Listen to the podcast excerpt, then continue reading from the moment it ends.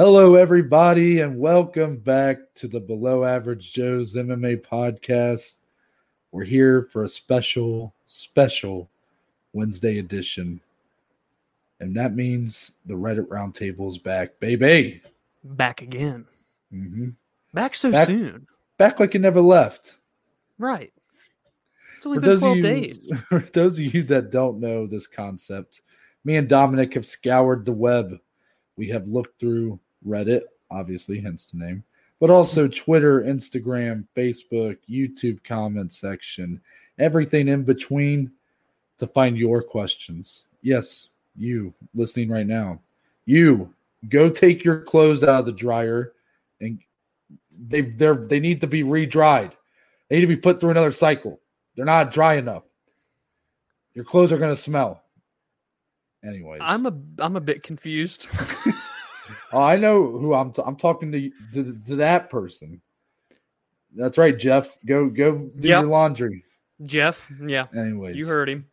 Anyways, Yeah, So- what just happened? we just we get all of those questions, compile them in a list, and uh, we get to talk to them in this format, an open format where me and Dominic just go back and forth and give our thoughts on the the hot topics among the MMA community. Um, this is uh, the fifth time we're doing this, or sixth time. I can't really remember now. Something like that. Um, we're starting to get up there. So this Mm. is something I've been a, a big fan of since we started it, and um, happy to do it a little bit quicker turnaround this time.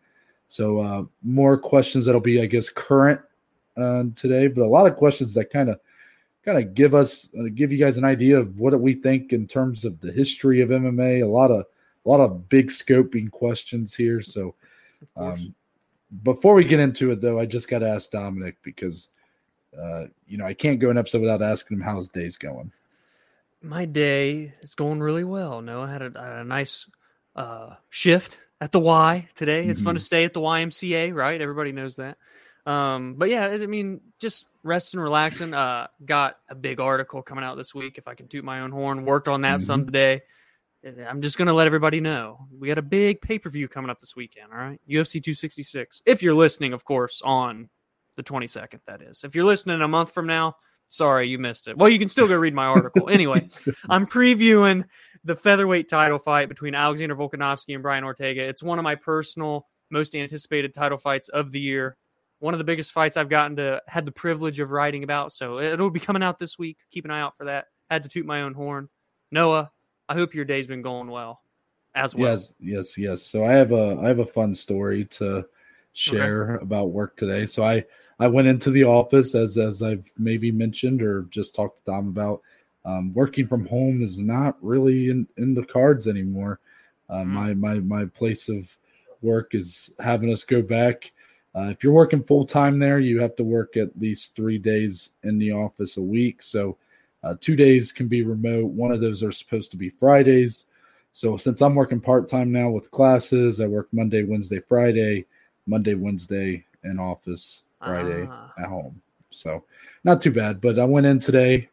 Um, when I was, or I guess when I left to go to work, I noticed, ah, shit, there was like a a, a- a 12 pack of Bud Light limes in my floorboard, and I'm like, and that one of my friends left in my car, and I'm like, ah, it'll be fine. so I get to work, leave them in there, whatever.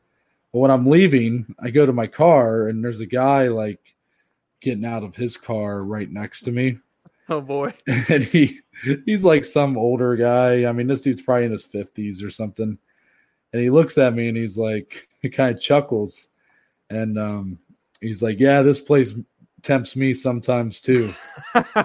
and I, it didn't click at first. I was like, "Okay, you have Yeah, a good day, yeah. sir." But then when I got in the car and I looked down again, I'm like, "Oh shit!" He probably saw the Bud Light limes. But I also then I thought about it more and I'm like, I don't really know what he was getting at there. I don't know what he thought I was doing. But um, you know, shout out to that guy. Because that guy made this day just a little bit more a little less ordinary, I guess. He's gonna get you in trouble for drinking on the job. Well, let's hope not. For everyone listening, Noah did not drink on the job. Yeah. Okay, it was a joke. Everybody laugh. Okay. Gosh, Yeah, tough Jeff. crowd. Go get your clothes out of the damn dryer. Gee. Anyways. let's just hop right in, Dominic. Yeah, we need to. Come we on. got we got 10 topics to get into here. So number one, we had a pretty big debut happen in the UFC pretty recently. Paddy Pimblett, you know, Yeah. one of those European stars that you know, the Europeans they really latch on to these guys and make them their debuts feel like such big deals. Conor McGregor, Darren Till, guys like that, Michael Bisping, you know, back in Mhm. the day, stuff like that. So Paddy Pimblett being the next in that kind of lineage there.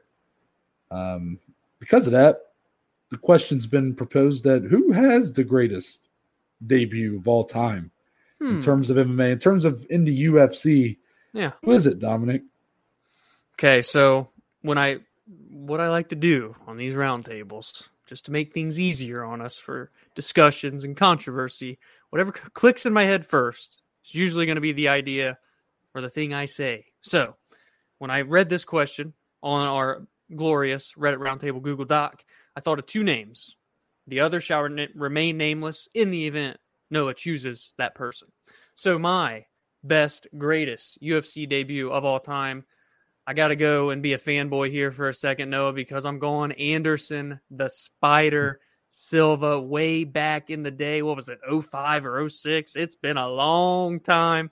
But little Dom, seven or eight years old, whenever the time came, just watching the Spider go to work. This guy that had been fighting across the, you know, the globe in China, Japan, Brazil, and he comes into the UFC relatively unknown because at this time there weren't too many hardcore fans like there are today. It was a relatively casual game still, especially in that Ultimate Fighter era that had just began to pull in a lot of people that are now hardcore fans.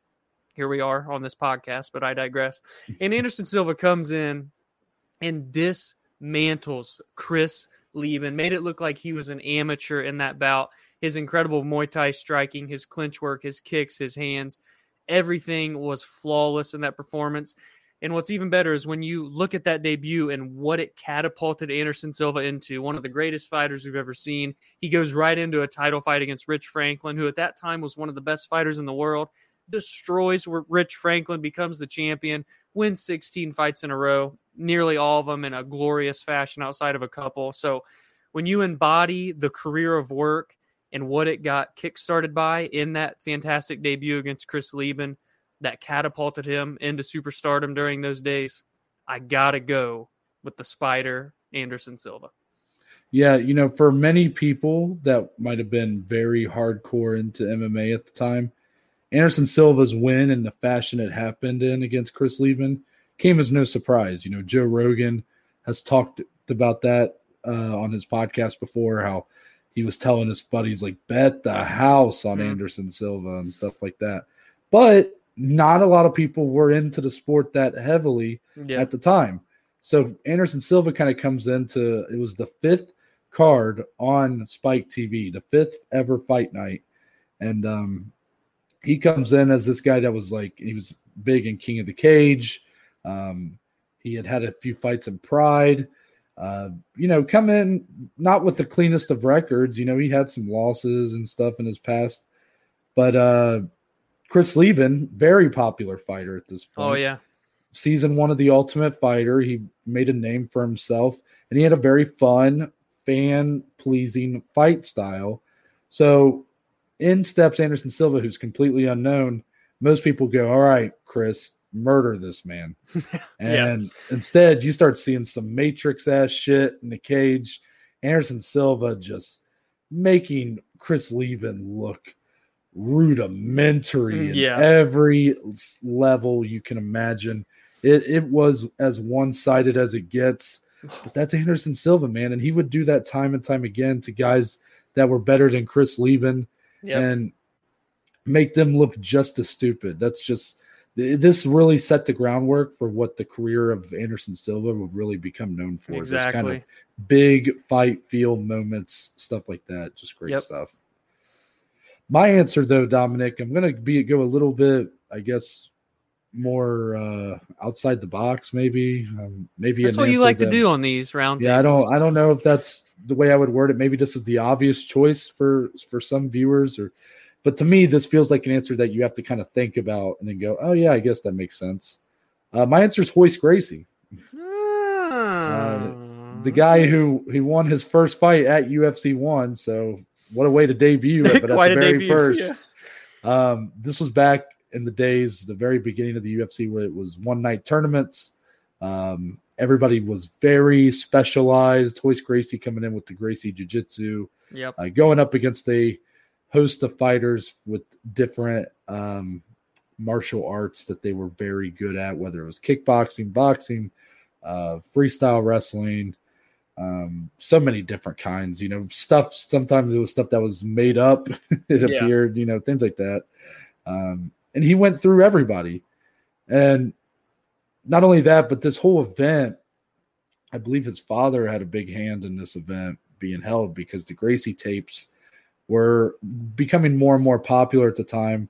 Uh, the Gracies had an ad in Playboy where they challenged any gym or dojo in America to a to a grappling match, and if they won, the Gracies would pay them a million dollars. That's next level. The Gracies did not have a million dollars, but that's because they knew they weren't going to lose. That's... So the so the Gracie tapes became a, a host of VHS tapes that where they would go to these gyms and just squash yeah, the opposition. Everybody. And um, Royce actually is probably the one of the smaller of his generation of Gracies. He's the one of the more smaller guys, one of the your more average looking guys, not someone who, if you saw them walking on the street, you would go, "Oh, that's a fighter, all right." Yeah, you know, he's like five seven. Um, you know, got a bit of a dad bod going on, you know, stuff like that. Uh, but the whole point was put Royce in here because of that, and that'll be to their benefit. Once he runs through the competition, these guys like Ken Shamrock and yeah, um, uh, these other guys that are so big, a sumo wrestler in here, Teila Tuli, mm-hmm. you know, Gerard Gordeau, this really tall, uh, lanky guy from uh, I believe from Europe, and um, he runs through the competition, and it just makes jujitsu look that much better, which is ultimately what this first UFC event was meant to do. It was meant to grow the popularity of jiu-jitsu in America, and mm-hmm. it did. And that was a lot to put on Royce Gracie's shoulders, whether he realized it or not. You look at UFC today, we're about to have UFC 266 this Saturday. You can't tell me that we would be where we are with the sport today if Royce Gracie fails to make that run at UFC 1. And really, you could even include his runs at UFC 2 and UFC 4 as well. He is a three time tournament winner. Never lost a fight in the promotion. Fun fact. Did have a draw with Ken Shamrock at UFC five, one of the worst fights of all time. um, they didn't have rounds, so they went for like an hour of just Ken in top position. It was sounds bad. like a fun watch. Yeah, but besides that, Royce Gracie, best debut of all time, one of the best UFC careers of all time, but not someone that you would necessarily uh, usually think of right. since the game has advanced so much. But a guy couldn't think of a guy that had more on their shoulders in their debut than that man. Oh, no kidding. Mm-hmm. So number two, because of that, now we can talk about Paddy Pimblett even more and more direct and more directly. Uh, basically, the whole question here, Dom, me and you went back and forth about Paddy Pimblett after his debut, but we want to talk more about that potential mm-hmm. that a lot of people are seeing. I'm seeing a lot of lists. You know, who are the future stars of the UFC? And Paddy Pimblett is at the top of most of them. So we're going to talk about what is Paddy Pimblett's true potential in this UFC lightweight division. You know, when you think of potential in terms of skill set, what let's forget the kind of star talk for a second. Just look at the way this guy fights. He's as well rounded as they come. Because you know, what's crazy is he's known for how incredible of a submission specialist that he is. Then he goes out there in his debut and just goes into a back and forth bar fight, basically. But he was showing a lot of great offensive striking techniques. Now, when you talk about some of his defensive striking, uh, it could have been worked on a little better. Uh, Luigi kind of exposed some weaknesses there. So when you look at that debut, and again, take this with a grain of salt, people, because he's had one fight. We realize this, but just let us go for a second. The potential that I necessarily see uh, him possessing over the next one, two, three years as he really gets his feet wet in this UFC, you know, the elite organization where a lot of people have been saying he's been ready for. I mean, it's a guy that was offered it in 2016, turned it down. Offered in 2018, turned it down. He wanted to be ready to make this leap. So that I respect a ton. But at the end of the day, he's launched into the deepest pool in the UFC with this 155 pound division. We know how stacked this weight class is.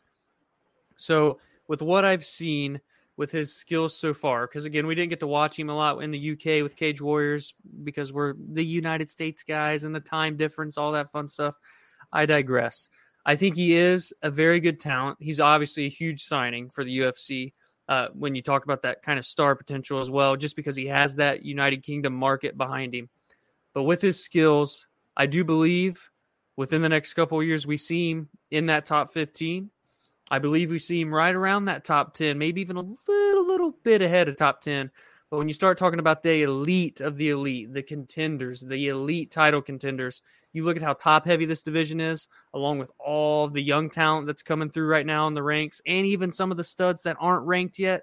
It's a very, very tough task ahead for Paddy Pimblett. Can he do it and shock the world, or not really shock the world, but prove us wrong? Maybe, just maybe. But right now, September 22nd, 2021. I do within the next couple of years foresee him definitely right around that number 10 spot for sure with what I've seen so far. Hmm. Interesting. I want to touch on first. Uh, you said that you thought that, or you think that he's a very well-rounded fighter. I I disagree completely. Uh, I don't think he's well-rounded at all. Oh. I think he showed that in his debut. That his, I mean, his striking is well below what you would want. I mean, yes, he did secure the first round finish, but of a fighter that he was meant to get that finish of. Uh, I don't think wildly throwing uh, overhands while your chin straight up in the air. I just don't think that's to me that's not high level striking. And maybe and maybe you and other people have seen something different in that performance. I just didn't like it's impressive to get the first round finished that way, but to me it just shows he has a lot of work to do on that stand up very good on the ground. I'm not going to say anything about the ground game. And um, yeah, I've I've been probably a bit more critical of Paddy Pimblett on this podcast, and I'm going to stick to that here. I don't think his potential is very high. Um, and in terms of being a star, like sure he could be a pretty big big deal in this promotion, but I but I don't know how high he can get because ultimately, if he's not able to win fights at the rate that he that he, I guess, should, then I don't know how popular he can really get in the promotion. You know, could he get as popular as like Mike Perry, where the hardcore fans are again love him, but you know, because he's a fun fighter and he's got that crazy personality and you know, it doesn't really matter how many wins or losses he has. Maybe, but I mean, is that really would that be considered a success if he's just at a Mike Perry level? I don't think so. So for Paddy Pimblett, I ultimately think that what's going to prevent him most from ever reaching top 15 status, which is my prediction right now, I'll go out on a limb and say it that I I don't see Paddy Pimblett being a top 15 fighter in the lightweight division, um, at least never consistently in his career. Uh, the biggest reason for that, I think, is kind of himself. And this isn't, you know, this isn't my place to tell him that he shouldn't do this. This is just the nature nature of the beast a little bit. I think you could, the way I see his career going, can very much compare to a guy like Mickey Gall. Um, Mickey Gall, while you know, again, different in the sense that you know Paddy came in with a lot of hype. Mickey was just put in a very high profile bout to start. Right. So that's where the there isn't much of a similarity, but I think it gets more similar as it goes. Mickey Gall, a guy that was I think two and zero, oh, had one UFC bout against these zero and zero Mike Jackson. Um, got a win there, and then gets put in a CM Punk fight. CM Punk again, zero and zero WWE superstar. You know, yep, UFC 203. Um, put as the feature bout. You know, this is a guy yeah. that's two and zero in his professional MMA career against a guy zero and zero. We know it was a big deal. CM Punk, you know, that crossover appeal, and good for him.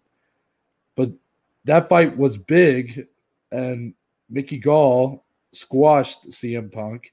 Yeah. And we know now that, and even then, if we didn't, we should have, that that was the only result that was going to happen. right. So he comes off of that and he kind of made a name for himself. And that was a smart call out, man. He called him out It was on that that his debut for in terms of his professional MMA career. It was on uh, uh, Dana White looking for a fight. He said, "I want to be the debut bout for CM Punk." Smartest call out that kid will ever Oh, make. genius. Smartest decision a guy that age has ever made in their life. Yeah. and um, you know he was able to capitalize on it for sure for a while. Got a couple big wins after that, including Sage Northcutt. That was a big win. Another kid that had kind of been over promoted, maybe overhyped a little bit. Um, but then see, but then you saw around UFC 217. Um, this is when Mickey Gall gets placed in a bout with Randy Brown. He loses that one. Um, after that, it was kind of a 500 go for Mickey Gall. He was always put in pretty big fights, fights that were, you know, whether it was on that biggest pay per view of all time, maybe UFC 217. It was like the, one of the headlining prelims. hmm Um, you know, he's been really high up on pay per views with guys like Diego Sanchez. He was the co main of a fight night that was headlined by Dan Hooker and Dustin Poirier. He co mained with Mike Perry. Um, he's had these really tough losses, but it's he's constantly been thrusted into these high Yeah. profile fights. And I think that's been kind of to his, at times, his chagrin. It's not always been to his benefit to be in that position because he's still a he's not as young as he was when we first watched him, but he's still a young guy, a guy that's still developing in a lot of ways. hmm And he's kind of had to try to grow into the sport and really grow into him, who he is as a fighter while fighting on very big stages, stages bigger than most in his position would have to. And while, yes, he did ask for that in the sense that he wanted that big debut, he got that, he got the payday from that, was able to make more money probably than he ever would have if he hadn't gotten that CM Punk fight. But the problem is, is that it was like short term a great idea, and maybe the money he made is enough to where it's like it doesn't even matter how competitively if he goes 500 forever, like it doesn't really matter. Yeah. But competitively speaking, I think it's harmed his potential long term because if he had just been able to grow at the rate that most UFC fighters do, where they start low on these cards and you know they get wins over guys that are at equal footing as them, and then they kind of get right right up the ranks a little bit. He didn't really have that. He's fighting guys that have way more fights than him, that uh, way more experience, way bigger. I guess they're just a lot better fighters. But you know, he was making enough money to where it was kind of like a necessity for the UFC to continue putting him in big big bouts against Mike Perry and Diego Sanchez. So this is what I worry about Paddy Pimblett. Same thing. He's got the he's got the character. He's got that talking ability. He does have a very fun fight style. Great grappling. He's willing to stand and trade on the feet for sure. And as you know, while I might have something to say about his stand up, it was able to put someone away. Doesn't mean it can't happen again. Yeah. I just think that more times than not, the higher he goes, that's just gonna if he if he fights like he did against Luigi Vendramini, he ain't winning most of those fights. It's just the way it's gonna be. right. But um all in all, I like Luigi or I like Paddy Pimblett. well, we do like Luigi too. Yeah, I guess I do. I like Paddy Pimblett. I like his his his you know, he just gets in there and he's like, I'll trade, I'll go to the ground, I'll do whatever. You know, I like his personality. I'm just not very optimistic about his long-term future and especially considering how highly people are kind of touting him already when his debut was against a guy who yes, I thought Luigi showed some good things, but by all accounts, Luigi Vendramini is barely UFC caliber and nearly put his lights out in the first minute of that fight. I just don't know if that really garners the kind of attention it's gotten. Mhm.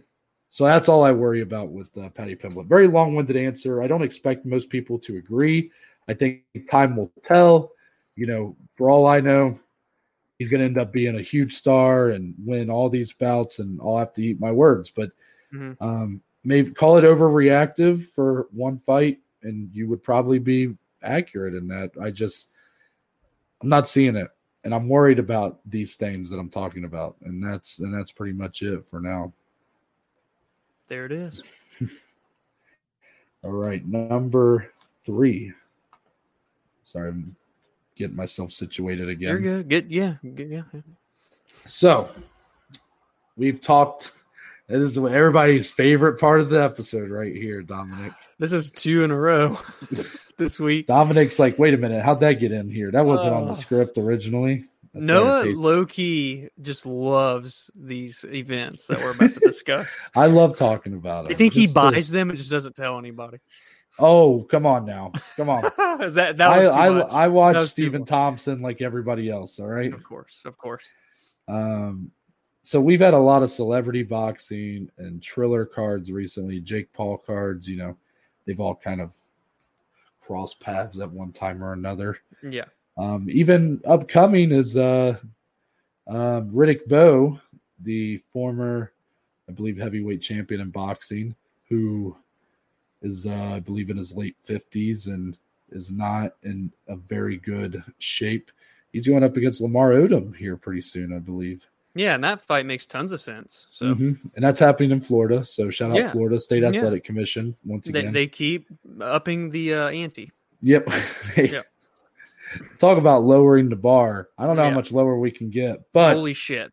with that being said, th- these are happening quite a bit now. You know, and it's one of those things where um, the Jake Paul thing has kind of worked. You know, whether we like it or not, Jake Paul versus Ben Askren, and then Jake Paul and Tyron Woodley on Showtime, especially, was a big event. That big that Tyron Wood, him and Tyron Woodley was a big event. Showtime did a really good job promoting it. Yeah. Both participants did a really good job hyping the fight up. You know, Tyron Yep. Woodley's never been that kind of guy, never been the most marketable guy. And he held his own. Yeah.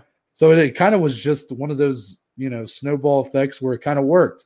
Fight itself blew ass, but that's all right. It sold well. Yeah. However, what what you see a lot, I think, and maybe this is something that long term we'll see more, Dominic, as we get older and we continue to do this. Whenever something works in combat sports, you get a lot of cheap imitators that want to come out and try to Yeah. to kind of piggyback off that success. So that's why once Jake Paul signed with Showtime, Triller's been trying to continue to have these kind of fights that go viral but aren't really good fights. You know, Vitor Belfort was supposed to fight Oscar De La Hoya, and then they were like, "Well, Vander Holyfield's suing us, so let's put him against Vitor Belfort." And Yeah. Anderson Silva, Tito Ortiz, where yes, we know Anderson Silva looks still really good, but Tito Ortiz has never been a good boxer. Why is he in a boxing fight with Anderson Silva? Yeah. Doesn't make any sense. So all this is going on right now. And we all want to believe this is like a bubble, a wave, uh, just a phase, whatever. But and it's all boxing. However, we have so many MMA guys getting involved. Ben Askren, Anderson Silva, Tito Ortiz, Tyron Woodley. That the question has to be asked, Dominic, have has this string of cards affected MMA and I guess the public perception of it, if at all? And is it in a positive or negative light? If so, So I kind of think of two different points to discuss Mhm. with this question. One being the money, because it's been made clear, at least from what we've seen in terms of public knowledge, that the people that are going over and doing these fights, whether it is Triller or Showtime, the Paul brothers, yada yada yada, they're getting the bag. They're getting paid pretty hefty Mhm. pennies to go do this. And many say it's more than what they would have made in the UFC. And Tyron Woodley, by the way, was the dominant welterweight champion, one of the greatest at 170 pounds has ever seen. He made like what two million base without pay per view. It's probably more than he ever made with the UFC. he so the literally money came thing- out and said he came out and said this was the biggest payday of his career. Yeah, that's former UFC champion. So in Mhm. that aspect, the money these guys are going over one-time fights. Not not to mention if they do it over and over again, but just for one time, they're getting a huge payday that they didn't see in MMA, regardless of what promotion they were in. So that definitely just shines a bit of a negative light. At the end of the day, the UFC is not affected by it. You know what I mean? But it just kind of looks bad, like a cloud that just kind of hovers Mhm. over. And then um, the second point, what was I going to do? Oh yeah, so just the competition, I guess in general, because Ben Askren was at one point an undefeated MMA champion with one championship. We saw him come over to the UFC. Weird run, but he was there, hyped up a lot of fights. It was fun while it lasted, I guess. But he goes over, gets destroyed by a YouTuber, knocked out cold. Mhm. Tyron Woodley, former 170 pound champion, four title defenses. Technically four. He had a draw, but it's four. Goes over, loses legitimately, by the way, loses to a YouTuber, Jake Paul. Um, the so that's negative, obviously, because we got these MMA fighters. We're like, man, put the community on your back, go over there, finish this. Let's end this little run of these stupid fights. They've lost so far, but there is a little, little bright spot here. Not the Oh, Vitor Belfort God. one, not Oh, the God. Vitor one. That's No. that's a shame. I That know fight should never happen. Go ahead and fanboy out again. But Anderson Silva, and I'm not talking about the Tito fight. That fight's stupid as Mm. shit too. Should have never happened. I mean, really, come on, people. What are we doing? Tito Ortiz is a wrestler. What? I don't know where Triller pulled that rabbit out of the hat Yeah, from. I don't know either. Anyway, he did legitimately go over in boxing against a former world champion boxer and beat him over the course of what eight, ten rounds, whatever it was, and won a decision and looked fantastic. So, out of the couple tries that the MMA fighters have done in boxing, there has been one bright area, but overall, it definitely doesn't look good when MMA fighters, but MMA champions are going over and losing these fights. And I know that they're not boxers and they never have been professional boxers. So it shouldn't make them look as bad as what it's perceived as. That's just kind of the state of where we are right now with this whole thing. So uh, those are kind of the two areas uh, where I feel like there was an effect, quote unquote, that I wanted to discuss there. Curious to get your thoughts, of course. Yeah, you raised some good points there. I want to start actually with your second point where you're talking about The competition itself, um yes Lo- losing, you know. Yeah, yeah. Okay, that's I kind of blanked on it as I was about to talk about it. Yeah, so that was our biggest concern, Dominic. I remember when this was coming about, Jake Yeah. Paul, Ben Askren were like, okay, this can't happen. Yeah. Like we can't be having, you know, Jake Paul knocking out who we know Ben Askren to be one of the worst for a guy that's in his position that was really good in MMA yeah. one of the worst strikers in his position. Yeah. Um, and, and but with that, for him, for Jake Paul to be able to say like I knocked out a world champion mixed Yeah. martial artist, Yeah. and he did, and it didn't look great. But then we're like, but then him and Tyron Woodley gets announced, and we're like, oh no, it can't happen again. Not with the UFC champion, not with the guy that actually can throw some bombs. Yeah. Tyron Woodley. Again, still a wrestler, still a guy past his prime, but like again, this is a guy Always that's had trained the power. his whole life, you know, Yeah. in MMA. And he didn't get knocked out, but he won the fight. Clearly won the fight according to most accounts. Again, Yeah. we didn't watch it, but we we we, we know what we've heard. yes. We're not going to pretend like we heard anything else. Yeah. And what was weird though was I almost think Showtime has done such a good job at promoting that fight that they've made more people than ever believe that Jake Paul is a legitimate boxing threat, which Yeah. Because of that, I don't know if this really affected MMA at all. Tyron Woodley lost, and I didn't hear anybody talking about, you know, do MMA strikers not have good or they do they lack of boxing ability and things Yeah. like that? Um, I didn't hear any of that. And I thought if that was gonna happen, I was like, if he beats the UFC champion, oh my Yeah. god. Yeah. And it didn't. And I was like, well, maybe they just done too good of a job of promoting this guy. Right.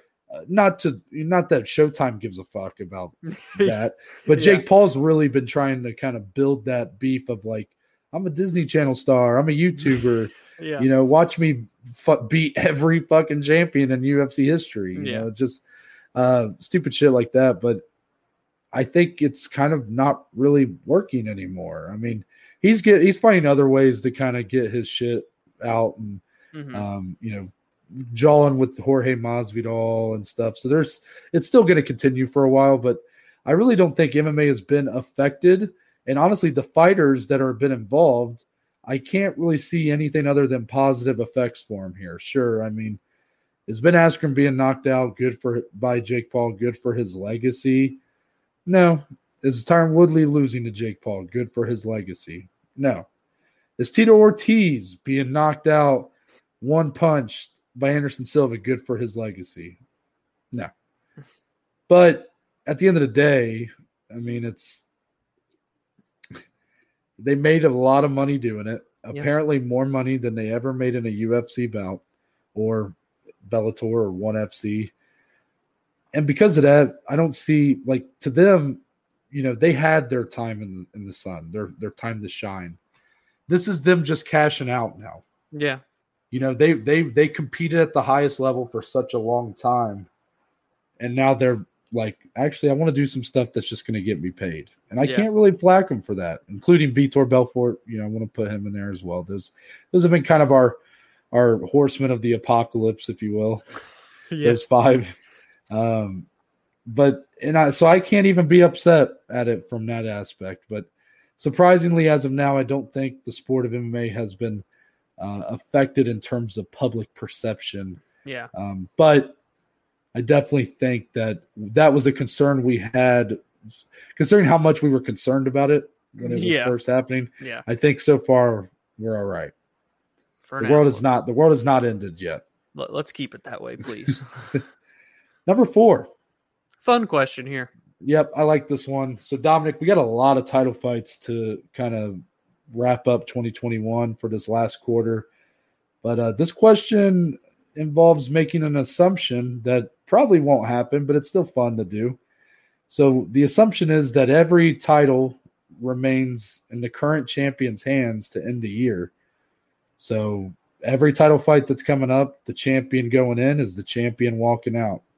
And the question is predict the next title defense for each champion to begin 2022. Again, the assumption being that every title fight that's booked is like that's it. You know, there's no Yeah. uh, more going to be added to 2021. It's all and still. Yep. So let's go uh, start bottom up, and we'll just kind of give our thoughts on who we think will be next based on what other matchups are out there that have to be figured out, whatnot. Who do we think gets it next? So we start women's strawweight. Yep. Rose Namajunas, current champion. She does have a defense coming up at UFC 268 Yep. against Zhang Weili. This is a back to back. So if the assumption is that she wins that bout, um, the hope is Carla Esparza, right? Mm, Yes, Carla Esparza. Um, the only thing that can throw a wrench in that is Marina Rodriguez and Mackenzie Dern. Yes. I think the winner of that bout would be a great, great matchup. I think, truthfully, I almost give the winner of Rodriguez Dern a better chance to dethrone Carla. Rose than Carla. But Yeah. Carla does have the win over Rose. There's the built-in story. She's earned it.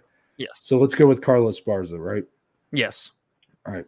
Uh, women's flyweight. We got This Valentina. Shevchenko. Uh, she's fighting Lauren Murphy this Saturday. So the assumption is she wins there, which I think most people are assuming that at this point, anyways. Who would be next for her, do you think? Because I don't have anything pulled up in front of me. I don't know who I would pick. I mean, really, considering she's beaten everyone when you look at it, um, if Cynthia Calvillo beats Jessica Andrade this weekend, I'd say Cynthia Calvillo would be her next title defense. But okay, but- 125. But overall, we're predicting these things right now. So are you do you think that is what's gonna happen? Do you think Cynthia Calvillo beats Jessica Andrade? Yeah, there's no one else I can say. I'm just gonna go Cynthia Calvillo. Okay, so you're not really giving an answer then. Correct. Okay. Um if I'm predicting it, maybe she does actually get that third fight with Amanda Nunes. I don't know. But title defense though, flyweight. Yeah, that's true. Yeah. It's Um, hard though. She's beat everybody. I would like to I would I would love to uh get the female Khabib in here, but it's just not gonna happen. No kidding, No. buddy. Me too. Let me let me look at the list and see. it's just hard when literally one through five she's already beaten. Yeah. Basically. Who's Joanne Calderwood fighting next? Oh, I don't remember off the top of my head. I think no, it's uh, uh, Alexa Grasso. Later Alexa this year. If Alexa Grasso wins that fight, that that might be. Do I really like Alexa will? Grasso. She's good. Do I think Alexa Grasso beats Joanne Calderwood? That's a tough fight. That's a good is. fight. Yeah. Um, you know what? For shits and giggles, I'm going to go with Joanne Calderwood. All right. She's kind of the odd woman that's out that kind of earned it at one point and then Yeah. lost it. and- Yeah. So I'll go with her just by default. But yeah, that's a tough division to Oh sort yeah. out. Women's Again. bantamweight. Yeah. Amanda Nunes is capping off the year, UFC 269 hmm against Juliana Pena. We do have some matchups being kind of brewed up here, Dominic. So who do you think she starts out 2022 defending the belt against? Aspen Ladd. Aspen Ladd. Okay, over Macy Chiasson. Yeah, I'm gonna go Aspen Ladd. I've always been high Mm. on her. I'm still gonna ride it for now. Hmm. I think Irene Aldana is an interesting pick. However, Yeah. her losing the ability, her fight with Germaine de Randamie to me, That hurts. makes that tough.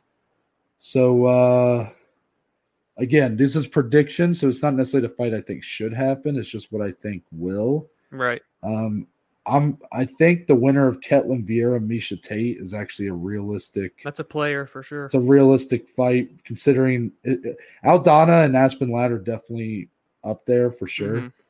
Um Holly Holm's fighting that well that'll actually be something we can get into. yeah. Um, I'll go with uh man, Ketlen Vieira could win that fight. I'll go with Misha Tate though. I think Alright. they might run that Little one back. rematch? Big name, you know.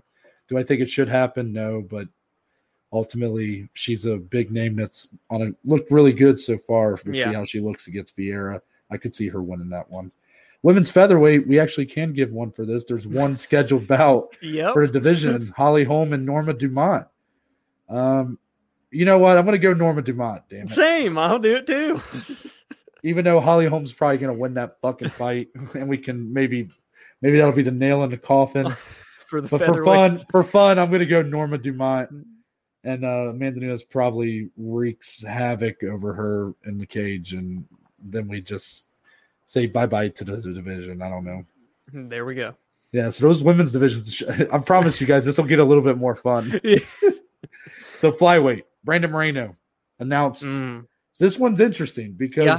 when I when I found this question, I was under the assumption he would be defending at UFC 269 against Alexandre Pantoja. of course. However, Pantoja not being available, Deiveson Figueiredo will get the rematch or the rubber match in some ways of for their trilogy. Kinda. Yeah. Yeah. Uh, so, assuming Brandon Moreno comes out on top there, uh, that is the last pay per view of the year. So maybe sometime late spring, early summer. What do you think Moreno uh, defends next? I'll, I'll stick with Pantoja. I, I really Okay. think that those guys really want to fight each other. I think Pantoja's earned it. He's got wins over Moreno in the past. I'm going to go with Alejandro. Do you think he'll have to win another fight to secure and keep himself in that number one contender spot? Right now, my mind says no. Okay. We'll see. See, I have a feeling Pantoja and Askar Askarov may end up Yeah. getting matched together. Um, but I'm still gonna I'm gonna go with Pantoja as well. I actually think he can he might be able to win that fight against Askar Askarov. Yeah. May not be the smartest pick, but I really like I, him I like lately. what he's though. doing right now, though. He does look really good. Yeah. And that win over Royval was and Manel Kape before him. Very impressive. Oh, yeah. So here's a controversial one. Aljamain Sterling. Oh, crap. Yeah. So, assuming Aljamain Sterling is able to do what nobody expects him to do right now and hold on to that title against Petr Yan, this is this is probably the most fun this question's going to get because I don't expect Aljamain Sterling to beat Petr Yan at mm, Yeah. all, and maybe that's not fair to him. But Dominic, is it is it got to be T.J. Dillashaw? After It, that? it has to be. I'd have to imagine, right? I mean, it was mm-hmm. kind of locked in stone, and he's he's getting the knee surgery, but he'll be ready early next year. I think it's mm-hmm. TJ for sure. Sorry, I bumped my mic. Yeah, TJ Dillashaw for sure.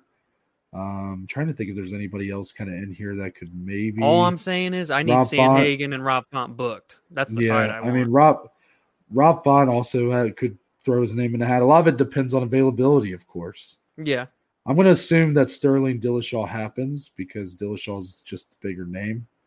So I'll assume that that fight happens first. But don't be surprised if Dillashaw's not ready. Maybe as you know, due to the rehab, and uh, maybe Rob Font, Aljamain Sterling, Yeah. to start 2022. But uh, don't get used to Sterling in the title position, is what I would tell people. But That's a conversation for Yeah. uh, October. I digress. This was probably a pretty easy one. Alexander the Great Volkanovski, if he's able to get through Brian Ortega this Saturday, it appears that his prize is to fight Max Holloway a third time. Yep, I would say Max Holloway, regardless, for sure. Mhm. Even if Max fights again or not, Okay. it's going to be Max. Yeah, because we're still it's still up in the air if, if Max Holloway is going to fight Yair in Yeah. November.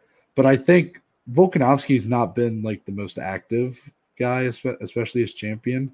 So I Mhm. think that uh, that'll be the kind of right amount of layoff for him before he would need to step back in there with Max Holloway. You Yep. know, again, late spring, early summer type deal. this one is also really fun. So let's assume Charles Oliveira uh, and Dustin Poirier gets officially booked for December, I guess. So I don't think that's official, official, but we're going to assume it is Yeah. right now. So Charles Oliveira gets a the biggest win of his career against Dustin Poirier to end 2021. We have another obvious fight happening a month prior between Justin Gaethje and Michael Chandler. So does the question become who wins that bout? Because that ultimately who's fighting next for the belt? Islam Makhachev. Ooh, interesting. So you think Makhachev's able to, with the win over RDA, you think he's able to kind of Dude, leapfrog? I just think the UFC loves him so much. You know what the UFC thinks of RDA. I'm gonna I'm Mhm. gonna take a risk. I'm gonna go Okay. Islam. I like it. I like where your head's at there Yeah. for that one. Um, I'm going to go with Justin Gaethje. So I, I think him and Michael Chandler is going to be a barn burner. I think that's Mhm. a 50-50 fight. I truly do. Uh, people might people might start sleeping on Chandler now because he's one and one in the UFC and he had that tough loss to Oliveira, but guy had nearly put that he was nearly the champion. So yeah. um, but uh, I'm going to go with Justin Gaethje. I think the leg kicks, uh, you know, the power. I just think that he'll be. I mean, Michael Chandler might be the one guy that's more powerful than Justin Gaethje in this Mhm. division, but I think the his J, Justin Gaethje has a better chin than Michael Chandler, and that's where I think the power dynamic falls more in Gaethje's favor. Yeah. Um, but yeah, I love that fight though. Still, Kamaru Usman in welterweight. He's got Colby Covington for a second time coming up. A lot of potential rematches, Dominic. Kamaru's been a pretty active champion, so that might Yeah. give certain guys an opportunity.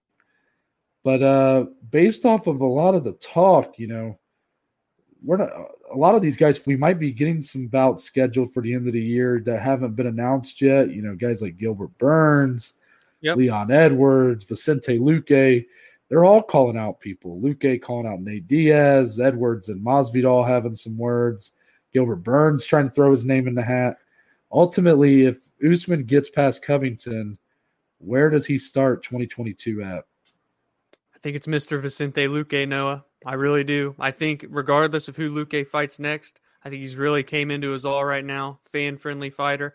And most importantly, it's a fresh matchup for the champion Kamaru Usman. I think Mhm. Vicente Luque has already intrigued him and his manager Ali Abdelaziz. And I think that's going to be his next title defense, Vicente Luque. I'm gonna do it, Dom. All right. All right. I'm gonna say I'm gonna say it. Wait. Leon Edwards. Oh, good for you, Noah. I'm glad to see Here's you put why. your bad blood to the side. I see. This is the thing. I don't dislike Leon Edwards, but I've not been. I will admit, I've not been the guy that's been like, yeah, give that man a title shot now. Yeah. But I will say, if he smartens up, and I and I, God damn it, I'm gonna believe it. He's gonna smarten up and take the Masvidal fight in January that is supposedly on the table. Yeah. So my belief is that that fight will headline a fight night in January. Jorge Masvidal, Leon Edwards. Leon Edwards, I think, probably wins that fight, and ultimately, I think it'll be uh, it'll basically be him or Luque. But I think Luque and Nate Diaz is a matchup that we'll also see. And um, Beginning of next know, year. Edwards, I just have a feeling will take maybe less damage than Luque in those potential matchups, and um, Edwards Usman too. That's All where right. I'm feeling. All right. Israel Adesanya. This actually might be the easiest one. Yeah, He's not not 'cause even booked. He's not booked, but he gonna be in January. We hope. yeah, that's what it looks like. Robert Whitaker. Let's go. UFC 270 better be the headliner. Yeah, I'm going Rob as well. I mean, Yeah. The Reaper. Let's do Yep. it. Don't even not even gonna waste another second on it. Hey, now this one's kind of fun too. This one is definitely Jan Blachowicz defending against Glover Teixeira, UFC 267. Can't wait for that. Blachowicz gets past him. Got some fun contenders waiting in the wings, don't we? We do. So, are, is there any assumption to be made that Jiri Prochazka and Alexander Rakic actually end up fighting um, to end sure the year so. or to start next year? Or is one of them just kind of going to be able to get a title shot regardless? I mean, if if we're just sitting and not fighting, I think they give Jiri the title shot over uh, Think so? Alexander Rakic. I do. Yeah. I mean, I want him to fight so badly, but I'll go ahead and go Jiri Prochazka next title defense. It's tough though, man. Like, what's going to happen? I'm know? trying to think of some because we're you know a lot of these are kind of falling in line with what we think should happen too, and the you know the UFC does give us the fights we want most of the time, but I will say that there are some times where they're when they announce a matchup for title fights and stuff, I'm like, that was not where I was going to go at all. Yeah. So because of that, I'm trying to have a couple of those. So I'm going to throw one at you, Okay. Anthony Smith. Yeah, I knew it. I knew it. I knew that's what you were going to do. So I I, think because I think Rakic and Prochazka might get matched up uh, to kind of start next year, if not end this year. And with that, I don't know if uh, they'll be quite ready for Blachowicz. For perhaps maybe Blachowicz will be ready to go in February or March. Might be too close too soon for either of those guys, depending on how that fight goes, because that could be a bloodbath. Oh, yeah. So I think Anthony Smith, you know, I think he earned a lot of respect uh, on Saturday night. Jan again- tweeted him too. Yeah. Again, not the kind, not necessarily the guy I would give the title shot to, but I would, I, it's not one I'd be upset at either. I know I kind of worded it like, oh, they're trying to think of someone's just not a guy that I think people are expecting to get that shot. Yeah. But um, wouldn't surprise me if Jan would be on board with it too. Would kind of want to give him that shot, you know. So um, I'm going to go with the feel good one and Anthony Smith. I like it. Well, you know I like Now- that. So And I mean, actually, this one might be the easiest one. No, Francis Ngannou. He's not scheduled for the rest of 2021. I guess the biggest question, Dominic, is do we actually see Ngannou and Ciryl Gane combine their titles into one? we do. They- is that is that what we're getting next? It, it it fucking better be. I'll tell you that much. That's a fight I need to see. Inject that Jon Jones again. I, are we even going to see the guy fight? I mean, let's be honest. I don't know. So yeah, Mhm. Ciryl Gane, Francis Ngannou. Let's unify them belts, and then maybe we'll revisit the Jon Jones conversation. Yeah, unify, not combine. Sorry. I Yeah. Come on. Noah. What are you doing? I'm gonna have to say the same. I want to throw a fun one in there, but I can't. My God, if that doesn't happen, I'll cry. Maybe we'll get another interim fight. maybe they'll strip Ngannou for no reason. Yeah, and then And then- gets And gone. then Ciryl Gane fights uh do you- Shamil Abdurakhimov when he All right, beats so- Kostakis. What's question five? okay. That was fun. That was fun. So yeah, number five. okay. Oh, this is one that Dominic has uh, has provided for us, and I hope I'm still, you know, this one's still like I'm I'm still I I remember what answer I'm going to give, but it was a struggle. it's a bit challenging. Yeah. So the the question is, what's the best five fight run any fighter has had in UFC history? Meaning any stretch of five fights where you looked at that and you're like, that is the best stretch any fighter has ever been on. So a lot of your top dogs through history are going to be at the top here, but man, there was some sleepers on here that yeah. could have been, you know, maybe not the best, but as far in terms of even guys that hadn't won belts before, I was like, wow, they really had a really good run. Tony Mm-hmm. Ferguson, you know, guys like that. So, Dominic, I'm, you know, I set it up, but I want you to go first. What's your answer? So it came down to two for me. Again, as Noah said, um, it was hard because not a lot of people in the UFC go on win streaks, especially five or more. Yeah, it's a lot. So that does narrow your list down to a certain extent between some pretty elite level talents that we've seen. Like I said, it came down to two for me. And as bad as I wanted to be a homer for the guy back here on my wall, Stipe Miocic, I'm going the other way in a potential future challenger for Stipe. Anyways, Jon Bones Jones. Now, you may ask, well, what run of five, considering he has went on a numerous fight, five fight skid, or not skid, but win streaks throughout his career. So this specific section is the one I'm going to go with. So we start fight number one. Jon Jones becomes the youngest person in UFC history to win a championship belt, and he does that against Mauricio Shogun Rua, absolute hmm. legend of mixed martial arts. Goes on to defend his belt the first time against Quinton Rampage Jackson. By the way, I'm also going to go method of victory here as well to throw a little bit more spice in there for you. He TKOs Mauricio to become champion. He submits Rampage Jackson for his first defense. He then goes on to submit Lyoto Machida, literally left him out cold, and then he face planted on the ground. One of the nastiest walk Oh off God. pictures you'll ever see in history of UFC. Woo! Then he does go on to have a five round decision victory over Sugar Rashad Evans, former champion. Also, Lyoto Machida, former champion. I, I'm mentioning that as well. And then to cap it off, that fifth win, a submission victory over Vitor Belfort.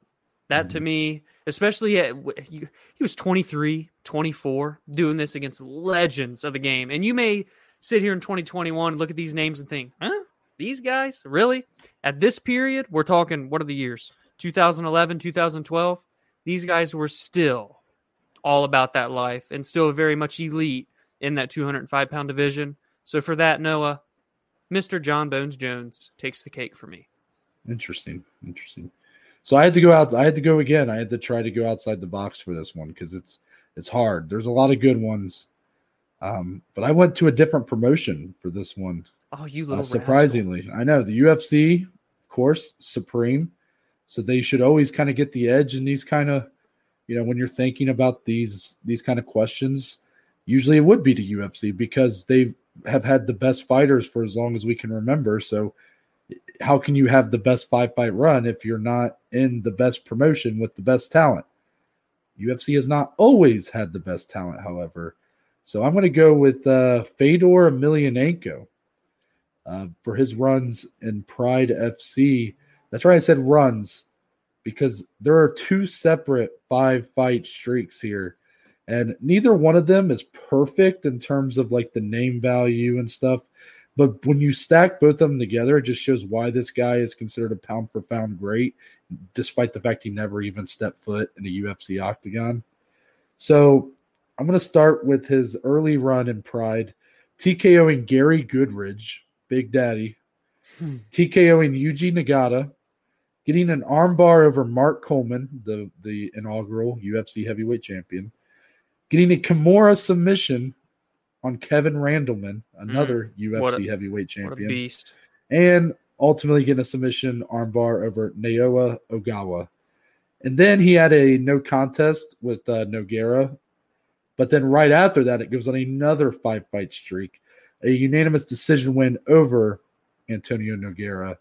Um, Minotauro, you know, one of the pound for pound greats as well. Yeah. That was probably one of the biggest fights in Pride history. hmm He gets a TKO over Tsuyoshi Kosaka. Gets another decision win over Mirko Cro Cop, Kind of a one of the deal. most dangerous fighters in Pride history. Gets this is definitely the the outlier here. TKO over Zuluzinho in about 26 seconds. That was one of those freak show fights, like shouldn't have happened. But at least he made quick work of him. And gets another submission win over Mark Coleman, this time via armbar. And I was I wanted so badly if I could take out Zuluzinho and put in his next bout, he got a Kimura on Mark Hunt. So like I wanted so badly to do that. But um, obviously, that neither of these are perfect. But that kind of run and that promotion, Pride, who for heavyweights especially were the king of the worlds at the time. I mean, that was the biggest promotion in the world for heavyweight MMA fighters.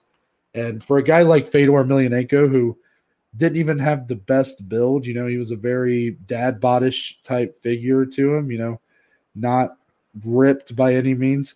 And he would just go in and fucking maul people and destroy people. And you know what? A lot of respect for that guy, the Russian.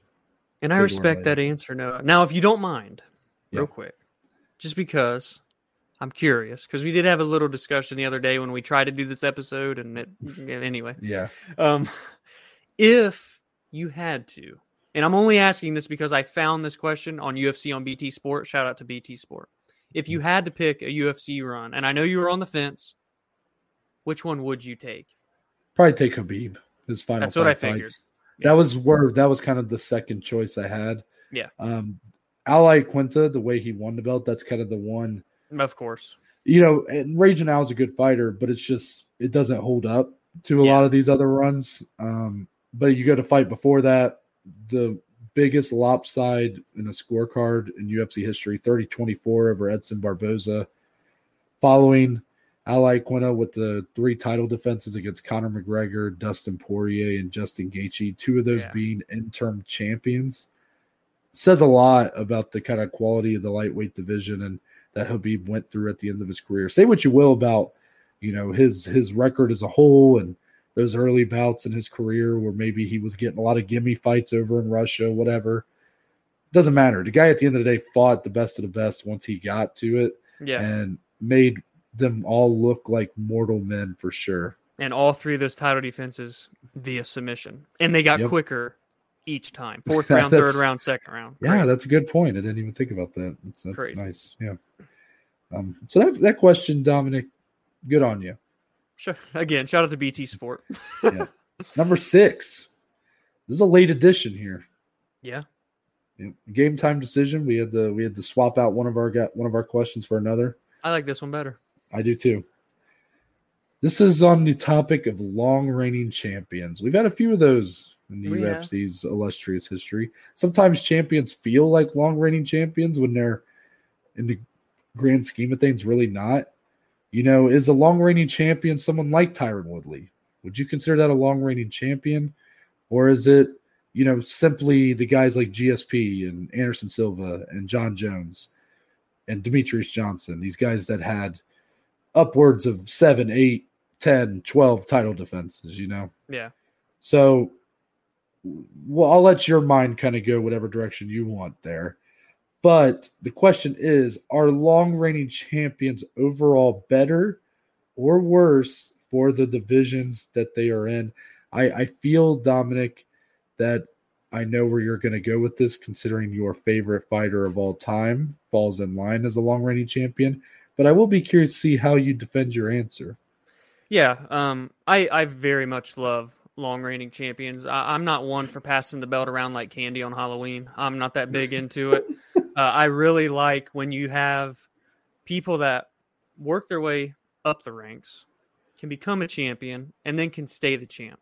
I, you know, they, it's that truly they you felt that they earned it, and then the fact that they can go on and just basically lap everyone. That's kind of how they're describing Kamaru Usman right now, where he's having all these rematches. He's lapping the whole division, and I love seeing these guys get tested against the who's who of the division, and not only that for the champion aspect, but for the rest of the division because it is is it better or worse for the division? I think it is better because then you can have these up and comers and the other veterans that are in that top five they all have someone to constantly gun for. If the belt is always just changing hands, it's like, dude, I mean, I'll become a champ eventually. These guys can't hold out. If you've got one guy sitting up top uh, on the throne, you've got you you've got your eyes on that target, and you know, okay, I got to work through these guys to get to the ultimate goal. And I want to prove, I want to be the one to say I dethroned the best fighter of all time, Henry Cejudo. I dethroned Demetrious Johnson, Chris Weidman. I dethroned Anderson Silva, so on and so forth. Johnny Hendricks, I'd thrown GSP. Mm, I don't want to make anybody mad, but uh, I really like the idea of a long-standing champion that earned their way there, and then they can prove I'm the best in the division. I'm one of the best in the world. Um, because they say you're not a champion until you defend, right? So I'm not big on that saying, but I, I kind of respect it. Shout out Matt Hughes for that one. But uh, and I and I just love the aspect of fighters in the division as well, chasing that person and wanting to be the one to dethrone them and take their place. And then can they become the long-standing champion and prove they really are that good? So uh, I genuinely do love it. Not all because of Anderson, but he was a, a legend at mm-hmm. that, of course. But I just really like the whole storyline of long reigning champions as well, sure. regardless of who it is. No, yeah, it's a great story for sure. Once that guy kind of rises to the top and does dethrone, you know, we almost had it with Dominick Reyes and even yep. Thiago Santos. I stand by my Both boy, my, my, I stand by Marreta. That man was that man was closer than people realize on one leg. One leg. However, um, what's funny is uh, you did with your comment about Johnny Hendricks and GSP. I feel like 2014 MMA Twitter is is on fire right now because uh, we're getting we're getting uh, thrown under the bus for sure in 2014 yeah. for having an opinion on the matter. However, what I will say is I think short term because I don't think it's as simple as a yes or no for me. Mm-hmm. Um, because this is a lot opinion based. I think short term there is some value in having not having a long-standing champion more guys are able to get the shine of holding the title. And I'm not even talking about hot potato and the, I mean, I guess it is if it's not held by one person for a long time, but I'm not necessarily talking about like the light heavyweight division when it was probably at its peak, which maybe that's even an example I should be using for my point. But uh, back when, you know, that, those guys were basically literally not even getting one title defense and were passing it around. Yeah.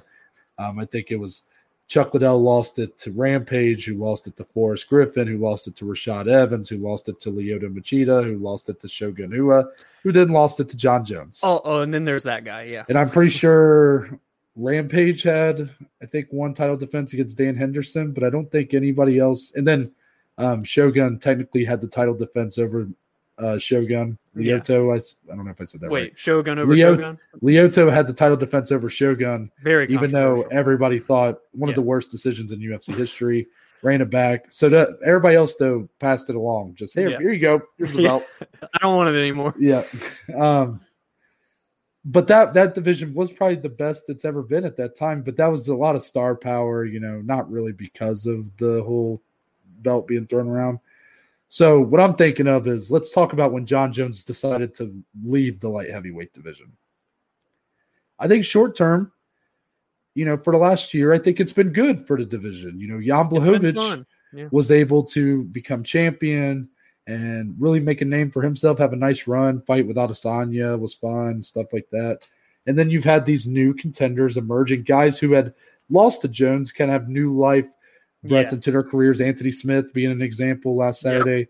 Yep. Aleksandar Rakic now having, you know, a chance. Um, uh, Jiri Prochazka, these young guys that are looking to, you know, because no matter what, Jan Blachowicz, while he looks really good and at the best he's ever looked, we don't believe he's indestructible. You know, we don't believe he's as good as Jon Jones right. was at his peak in the division. So there's some fun in the fact that like each event that Blachowicz might be defending the belt, it's like I I could totally believe one of whoever he's fighting, if it's Rakic or Anthony Smith or Glover Teixeira coming up, or you know whoever, I could totally see one of them winning the belt. However, long term, I think it's better to have the long-standing champion, and in this case, I think the light heavyweight division lost a little something with Jon Jones left because imagine if Jon Jones had had to defend against Jan Blachowicz and would have lost to Jan proper. I mean, I'm not saying it would have happened. I'm just saying if it had, imagine the kind of respect Jan Blachowicz would have gotten then. Oh yeah. And while now he, I think he has gotten a lot of that respect. I think the win over Adesanya gave him a lot of that. Yeah. You know, he would be looked at as a pound for pound best right now. Yeah, hundred percent. Instead, he's just you know he is towards the top, you know, middle top, but still has a ways to go. And I just don't know if he has enough time to really put that stamp on his legacy before he, you know, his clock runs out. You know. Yeah. So I think there loses a bit of that. You know, Khabib retiring. While for now, the you know I love the lightweight division short term. You got these fun matchups that can be had, and it, it it looks like anybody can win the title now. You know, Charles Oliveira, I love the guy. I think he can be a long-standing champion, despite what people think. But it's going to be a lot of 50-50 fights for him on paper. Yep, Dustin Poirier, 50-50 fight. Justin Gaethje, 50-50 fight. That one actually might be more in Gaethje's favor than any other. If he fights Michael Chandler again, 50-50 fight. We saw that already take place. Islam Makhachev, that's a tough fight. Yeah. You know, um, Khabib, it always felt like going in, it was like, well, Poirier's got a 20% chance. Gaethje's got a, maybe you give Gaethje yeah. a little bit more of a chance, you know, whatever. But I, it always felt like Khabib was going to come out on top. Yeah. But if Khabib was still champion, long term, that event where he does lose, oh, it would be to, crazy. What it does for that person, you know. And the idea, I've always loved the idea of Oliveira Khabib. man, sucks I, we didn't get to see that yeah, one, but I know. I, I, I, I like it. So I think it's a bit of short term, long term, and some of it does depend on the champion themselves. You know how. Oh yeah. If it's if you get an Anderson Silva who puts on a lot of really fun fights and fun moments, and yes, he does kind of make an ass out of the competition, but I mean he's so entertaining outside of you know Thales Leites and uh, Demian Maia fights. We won't yeah. talk about those. But for the most part, being a very fun champion, then I don't see why you wouldn't enjoy that. But if you get, let's say, you know, not to shit on him, but you know, when Tyron Woodley was champion, look at his run after his first when he had the draw with Stephen Thompson. The rematch with Stephen Thompson was a dull fight. The match with Demian Maia was one of the worst fights in UFC history. Never forget 0 for 23 though. Oh, I agree. And I'm not look, Tyron Woodley's just, a beast. I know. But and then after that is when you had the Darren Till fight, which was a big moment. But he kind of got a reputation in that time for being yeah. a boring champion. And I kind of wonder if like, you know, if he had continued to be at the top past Darren Till, if he had if the fight with Usman had been the reverse, where it was Woodley dominating Usman with the wrestling and whatnot. I wonder if uh, people would just be like, I don't want to fucking watch him anymore. Like, no matter how many times he won, if it's in boring fashion, it's like, get him off my screen. We haven't really seen that. Most of our long term champions have been pretty exciting, I would yeah. say. Even GSP, who's not, you know, he had a bit of a safer style, but I thought he was in a lot of fun fights. Yeah, and DJ was always in fun oh, fights. DJ for sure. Yeah, I mean, John it, it to me, I, we haven't really had that. Like, I'm trying. I'm thinking of like, um, uh, when who was uh the guy that who fought at welterweight back with like GSP? He he fought GSP for the belt at one point. Really, very boring grappling style. Oh, I can't remember. Jon Fitch. Jon Fitch. Yeah. Jon Fitch. Yeah. Imagine if Jon Fitch had been champion at the time. If GSP had retired and Jon Fitch became champion, and he had an extended run. Mm-hmm. That's what I'm thinking of. Like just a, you know, a very good grappler, very good, but not the most exciting to watch. I wonder right. what that, what kind of fans, what the fan interest would be in that. Um, I don't think it'd be great, but I, it is something I'm, i am sure at some point we'll see it. We will inevitably, inevitably, excuse me, have a champion who has to be less than stellar in terms of excitement but never loses the belt. yeah, like that's just gonna be a that's gonna be an interesting time when that happens for sure. I like that question. Me too. Number seven. Uh oh. We have to reflect, Dominic, in this one. Oh shit! Yeah, this is the one. this is the one you've been, the one you've been trying to brainstorm. The next for, two of these. yeah. Tough. So we've had a lot of takes on this show. You know, that, that's what we do in our position, Dominic. We're the talking heads. People are about right? to hit the archives now. We're the talking heads. You know, you see guys on TV like Stephen A. Smith and um, uh, Skip Bayless and guys Max. like that, and Max Kellerman. Yeah, all of them. And typically, whenever they have a very bad take, whether it's something that they said years ago, you know, they've been on TV for so long that they can't really hide a lot of the bad opinions they've given. No, it's out there. So it, will and they get exposed for it a lot. And I've fallen into the trap too. And look, I say what you will about those guys and how look, they. I don't think they're uh, a lot of the, what they do is just to get those kind of clicks. You know, they they spout a lot of dumb shit, in my opinion, Yeah. just to get Purposely. people talking. But at the end of the day, I also think as an audience, I think you hold these these people that are basically just giving opinions to too high of a standard necessarily. Like, sure, they somebody might predict Steph Curry to be a bust back in 2009, and that is a tough take to have to hold on to. Yeah. But you know, you could have a reason to think that at the time. You're just wrong, but people will be like, "Oh, he doesn't know anything because he was wrong on that." But the guy who might call you out on that, he could have thought the same thing, but he didn't publicly talk about his opinions like that, so he can pretend like he never did think like that. You know what I'm saying? Yeah. So because of that, we're going to reflect, Dominic, and we're going to reveal to our audience what is the worst take we have ever held in MMA. And I want to, you know, we can give one that's been said on the podcast, but I want us to think, you know, of some or a couple or one or whatever that we said that we had before doing the podcast. And uh, I'm just going to start with the most obvious one for me. Um, this is one I had on the podcast, and I fully own up to it. I thought Paulo Costa was going to knock out Israel Adesanya in their title fight at UFC 253. I know. Hey, I feel like I, mean- just I feel like I just admitted that I'm like an alcoholic or something. Like just It's all right. That's the first step to recovery. Yeah. Yeah. You have to let it out. Yeah. Um, So I, I remember the hype going into that fight. I and I thought it Adesanya was a great champion. I just thought Paulo Costa had had the speed power combination to land the right shot to put him away, but couldn't have been more wrong on that one for sure.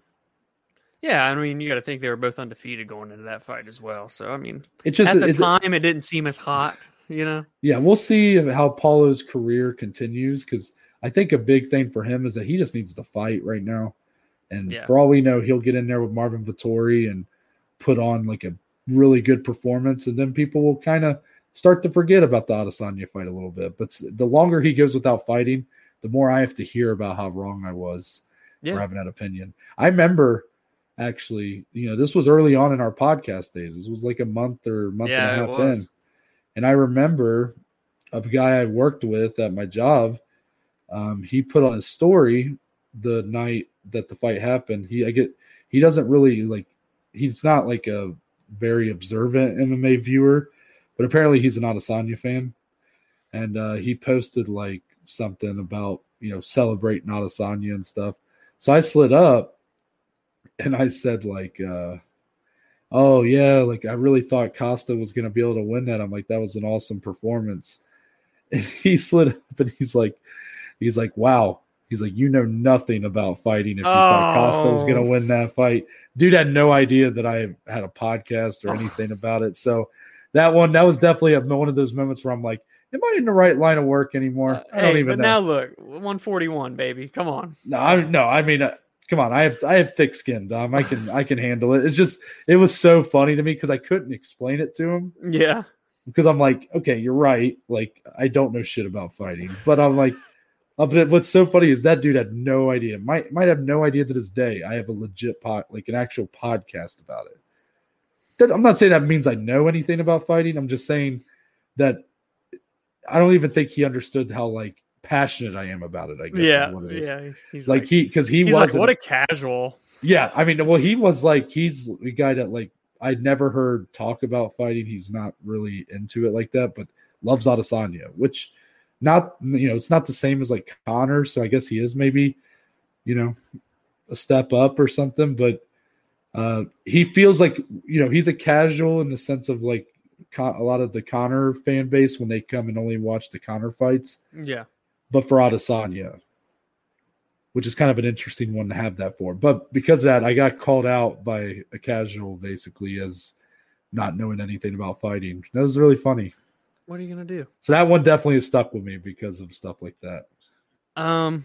So again, and I promise everyone, I have had a lot of good, but a lot more shit takes. Here, here's the thing. Let me let me give my side for you because you you're right. You have Dominic is known, I'm the king of hot takes. He is known in our parts. You know, he he's done a pretty good job of cleaning himself up on the podcast. I've or shot, trying to hold himself back. But off recording, I'm a he has man. given so many takes over the years, both some that have turned out to be really good, and some that have been absolute stinkers. Problem is, as we're sitting here rec- recollecting on these, I've been trying to toss them out. I'm like, Dominic, I'm pretty sure you thought that. And you're like, I don't even remember. I genuinely don't remember. That's how many you've given over your course of your tenure. So what I'm going to hmm. tell, I'm I'm I'm setting this up because I'm not letting you get away with this. Okay. Because Dominic's about to give one that is very funny, but it makes him look so much better than me, and that's why I'm, I'm gonna, not though. I'm so much worse. But that's why I'm I'm putting it out there. I'm like, you know, Dominic. Yes. Dominic is we're rough riders around here. Okay. Yeah. So Yeah. go ahead, Dominic. UFC 203. And I, I promise, like, if I could reach into my brain and find the one, I, I would bring it to the show. Don't doubt it. And, and if it ever clicks, no matter what episode we're recording, I will let it be known on the Below Average Joe's MMA podcast. But Mhm. for right now, and it's a funny story UFC 203, Cleveland, Ohio, September 2016, nearly five years ago to the day, almost kind of. We're there in person. Still to this day, also one of the only UFC event we've been to. Hopefully that changes, obviously. But um we're we're sitting there, right? And at this time, I'm like definitely the most hardcore fan. It was 2016. No, I had really started getting into it, watching on Fight Pass and everything. He Mhm. just watched his first event live that previous June, so a couple months before we went to this event. We're there with our buddy Tommy and Nick as well. Shout out Tommy and Nick. You know who you are. And so I'm feeling smart, doing a lot of, you know, hey, this person's going to do this, this person's going to do that. And they're like, damn, dude, you should have a podcast. No, I'm just kidding. They didn't say that. um, but there was one fight, prelims, right? Was it prelims? it was the first fight of the main. First card. fight of main card. We have Jessica Andrade, who at the time had no damn idea how good she would turn out to Yep. be. Very big unknown at the time. Yes. And JoJo Joanne Calderwood, who at that time was newer to the UFC, but really looking good against everyone she had been fighting. And I this is a genuine fact. This was a real stat. I promise I didn't pull this out of my ass. I don't know where I'm I heard still, it from. I still think it was pulled out of his No, no, no, no, no. I heard it fight week. If I could remember who, I would say. Going into that fight at UFC 203, Joanne Calderwood had never been taken down ever before. Pair that with her great Muay Thai, who which has gotten even better since then, and just her well-rounded skill. She's a pretty well-rounded gal. I look at everyone with me and I'm going, this is going to be easy for the the Scotswoman from Scotland, Joanne Calderwood. Going to be an ass whooping. Andrade has no chance. It's going to be easy. Just watch. I sit back in the chair. All of a sudden, I'm talking within seconds. It felt like of this fight starting. Jessica Andrade bull rushes across the cage as she sh- as she is so known to do. Takes JoJo down like it was nothing. Threw her like a sack of potatoes. Then continued to do it over and over and over and dismantled her with ground and pound. Ultimately submitting First her? round, first round finish. and First that. round finish. I don't remember which way. I think it was. But Jessica Andrade yeah. goes on to absolutely destroy Joanne Calderwood. And I just remember vividly sitting there and the three buddies, one of them being Noah, like looking at me from the side. I'm like, okay, don't make eye contact with them. Just just act like you never said anything. And they're just like, you're a you're a fucking idiot. Why did we come to a fight with you? And uh, then you fast forward and you see what Andrade has done. She's be, been a perennial contender in three weight classes. She's been the strawweight champion of the world, an incredible career, and still very young.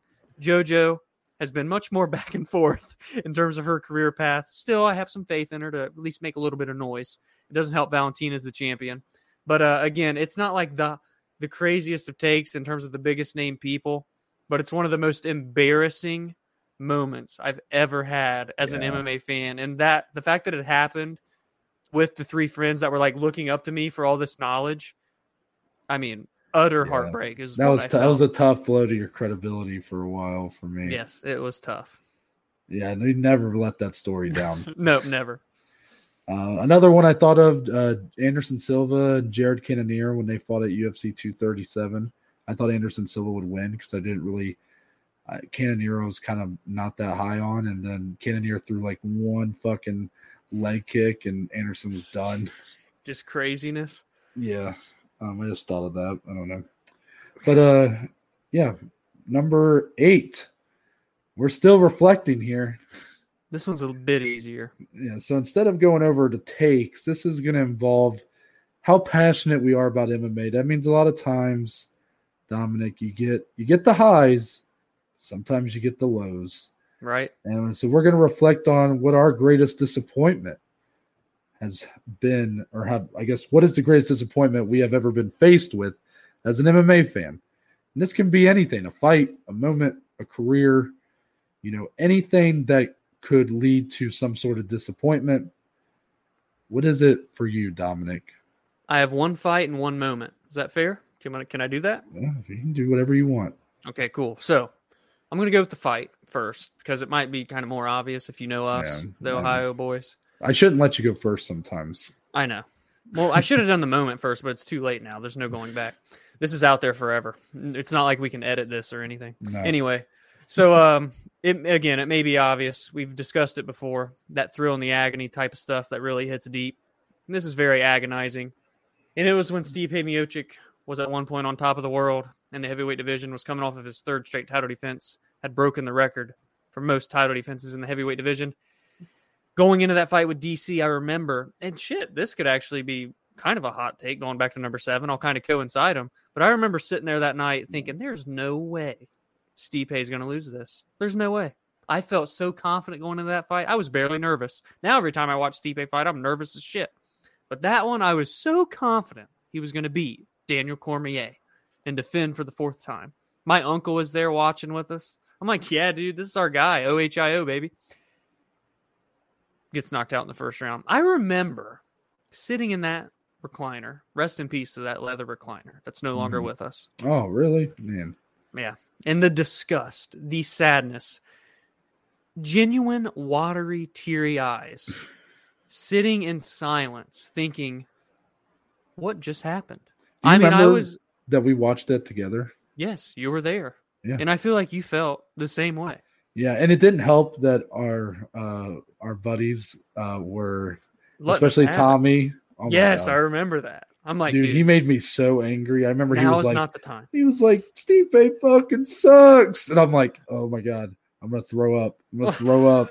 All over the basement.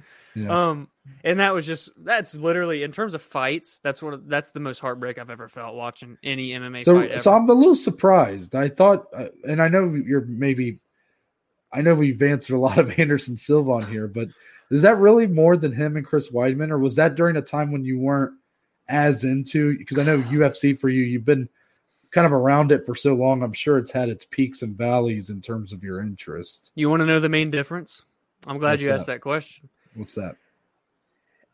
As much as I hate to say this, in that fight, Anderson got what was coming because Hmm. he was taunting and left that chin wide open for the taking. And being little Dom, I remember watching that fight. and like, What's he doing? No, no, put the chin down. And then Chris Weidman, boom, and Anderson just folds like a lawn chair. I'm like, little bloop. Uh, so that's the difference. That really is because Hmm. Anderson was kind of asking for it in a way. Stipe, I thought was winning that first round. It was a great round with DC, but then out of nowhere, with what twenty seconds left in the round, that didn't make it any better. And he's out cold. Um, and then a moment, I'll just go boom boom, and then I'll let you go. This might be something fun. UFC 203 again. Let's take a little flashback, a little ride back again, two times in a row. We met a lot of fighters at the UFC fan experience blast. One of the best moments of my life, hands down. Autographs, all the fun stuff. Cowboy Cerrone, Forrest Griffin, Matt Brown, Cody Garbrandt. Before Cody won the belt against Dominick Cruz, by the way, just saying. But there was one fighter, though, that we were in line to meet, Mhm. and then a storm starts a brewing, and it rolls in the wind. You hear the whistling in the air, and the rain starts coming in, the thunder. We were in line to meet at the time, still a pretty big deal. And he's still a deal, but not as big. Anthony Showtime Pettis. He was the final fighter to meet at the fan experience with plenty of time to spare before the prelims kicked off. And they canceled it. They shut it down. They said, everybody go inside. Meanwhile, we're like, I don't know, 10 people away from meeting Anthony Pettis. We're like, no, this is the last one. It's like that boss level. You're getting ready to beat the game. And we didn't get to meet Anthony Pettis. So personally from like a moment in time being a fan uh, not watching a fight specifically that was very disappointing especially being it was our first UFC event it was damn near perfect but there was one moment that kept it from being 100 out of 100 we got stopped from meeting anthony showtime pettis I am shocked that that is what you went with. I really didn't know that that day. I didn't know that that stuff had that big of an impact on you because I enjoyed. I mean, I enjoyed meeting the fighters and everything, but uh, you know, it, even in hindsight, like I know at the time, I'm a bigger fan now and have a greater understanding of those guys' impact now, and it's really cool to meet them.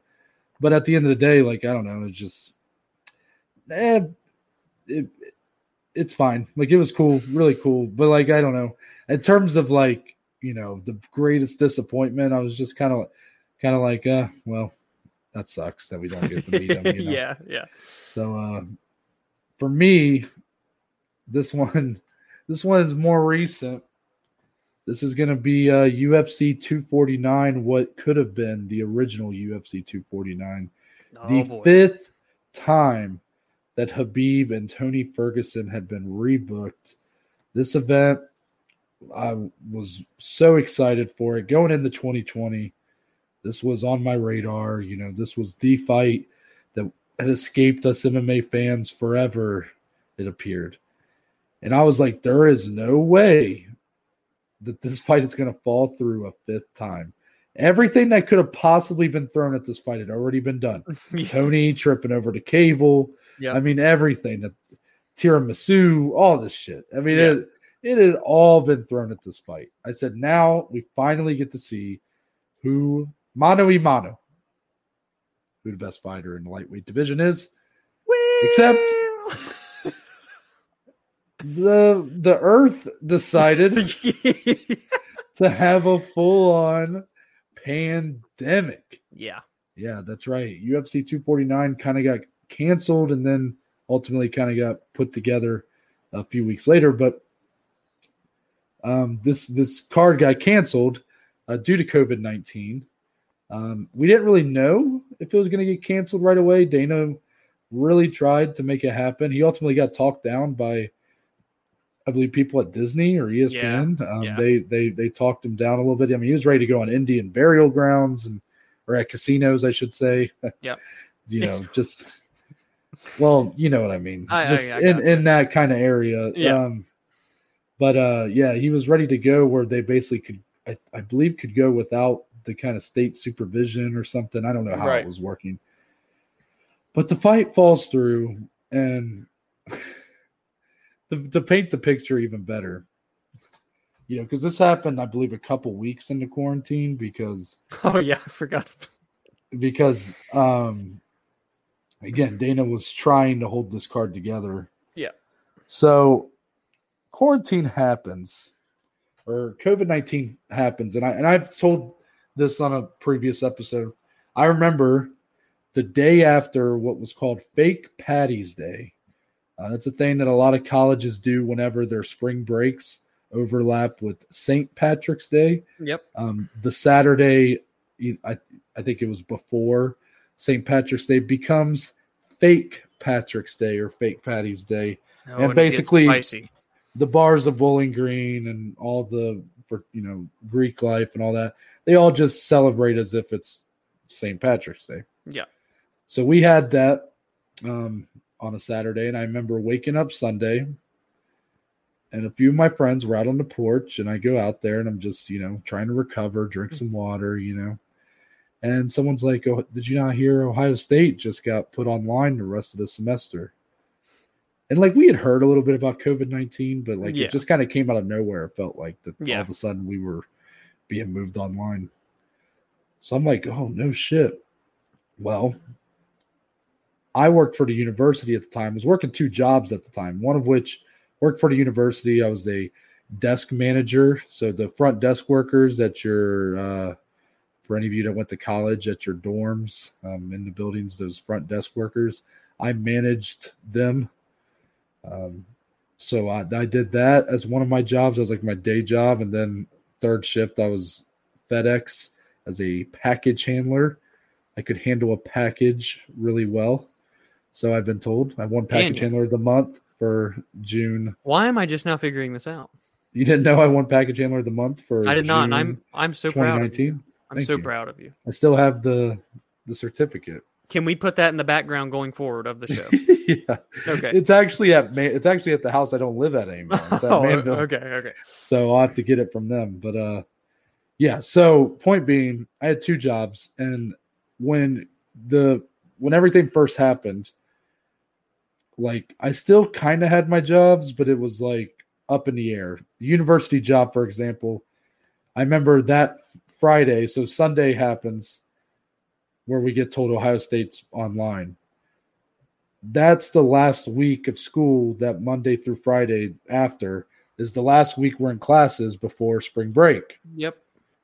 So there's a lot up in the air. That Friday, I believe, is when they announced that we'll be moved online for I think at the time it was like two weeks or something like that, or a week or after spring break.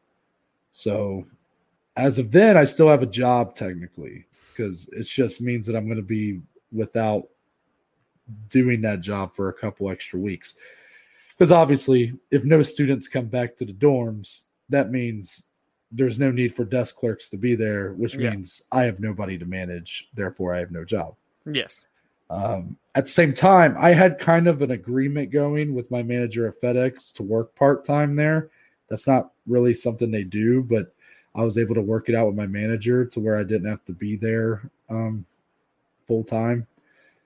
Well, COVID happens, and that kind of gets thrown out the window too because then they have to crack down on the hours. They have to make sure everybody who's there is working 40 hours a week. So basically, the same week, I find out that I either have to work full time at FedEx. Actually, they, I remember that call came to me first. They were like, "Hey, we have to let you know that unless you can work 40 hours a week, uh, we can't keep you on here." And I, me being dumb, assuming I still have my campus job, tell them thanks but no thanks, because I kind of hated working there. Very physically demanding, you know. Just I was like, you know what, I'll be all right.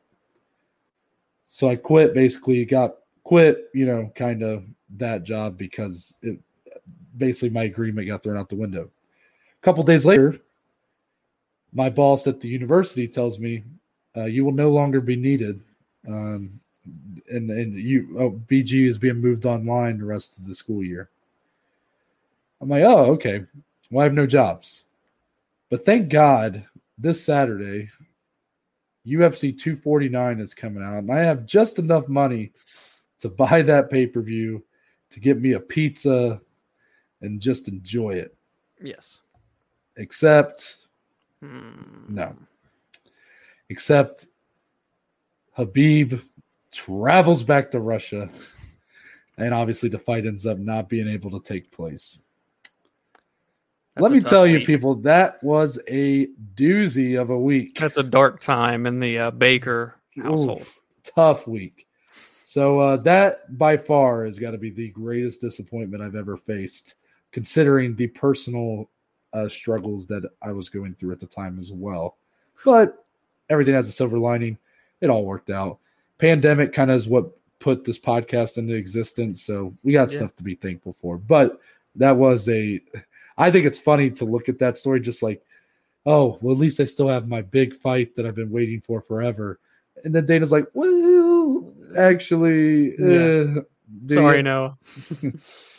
But uh, regardless, number nine, Oh, we're getting close. talking about Dana White's contender series. Oh, you've got my interest. Dominic's been a long, long standing fan of the show. I've really grown to love it too. I became, or I guess I've became an avid watcher more recently. Uh, last season, I wasn't able to really watch because of my job. Before that, I just never really was watching all that much. I watched an episode here or there, but um, this season, I've been like every week I'm watching. You Got to see the up and coming talent. Oh, of course. And we've had this show on for I think four years now. Well, it's season five, so I guess five years now going on. It's crazy, isn't it? Yeah, um, I think it started in 2017. I don't remember. Yeah. But, um, so. Because of that, we've had a lot of time now. You know, a good amount of time for these fighters to come and make impacts on the promotion after being signed. So, Dominic, based on the fighters who have appeared on Dana White's contender series, predict the first champion to come from the show. And man, this was difficult. It's so Putting the hard. list together. People, if if you have the time to look up a lot of the fighters that earned contracts from the show, or even just fought on the show, and it somehow made their way to the UFC later, you have so many guys that are kind of in this group of like middle contenders, like guys Yeah. that could, you know, make make a run and become a champion. And then you got, you know, some prospects. So there's a lot of projection in this question. I'm going to go with my answer first. Okay. And I think the best, truthfully, I'm not sure if we've seen it yet. I yeah. And I so badly want to go with Albert Duraev from uh, last Tuesday, Yep. But I'm not going to because that, that he is going to have a, a climb to make. I'm ultimately going to go with the women's strawweight Marina Rodriguez. Yeah, I mean that's She great- has the most realistic path right now. Arguably, only has to win one fight before she gets a title fight, but it's against Mackenzie Dern, who t- I probably don't even favor her in that matchup. But if she does win that matchup, I do like her chances against either Carla Esparza in a rematch or Rose Namajunas, the champion. I think she holds up very well in both of those. Um, I just a lot of it for Carla, you know, has Marina's grappling defense gotten good enough to where she can, you know, stay on her feet long enough to win rounds. I think she kind of proved with the Michelle Waterson fight that she has at least made an effort. But Carla is definitely a better grappler than Waterson, so we'll Yeah. still see.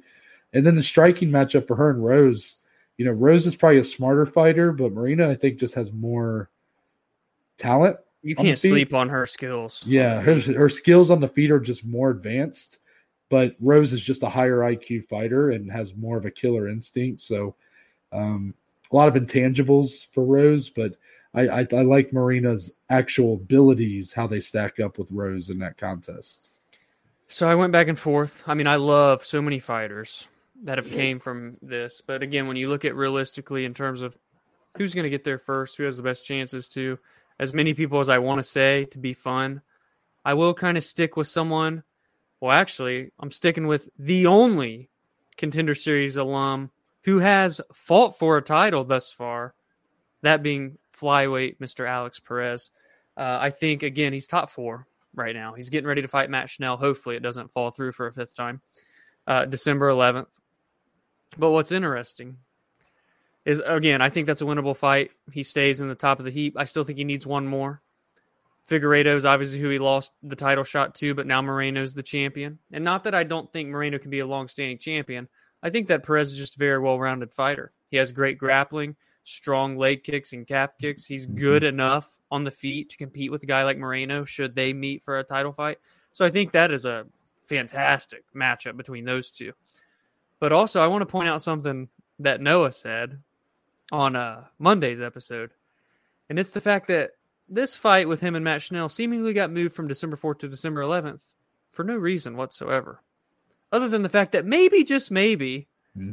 they're keeping those two guys sidelined in case something goes down between Moreno and Figueiredo. And hey, you know who's had troubles cutting weight before? Deiveson Figueiredo. You know who hasn't fought Brandon Moreno before? Alex Perez.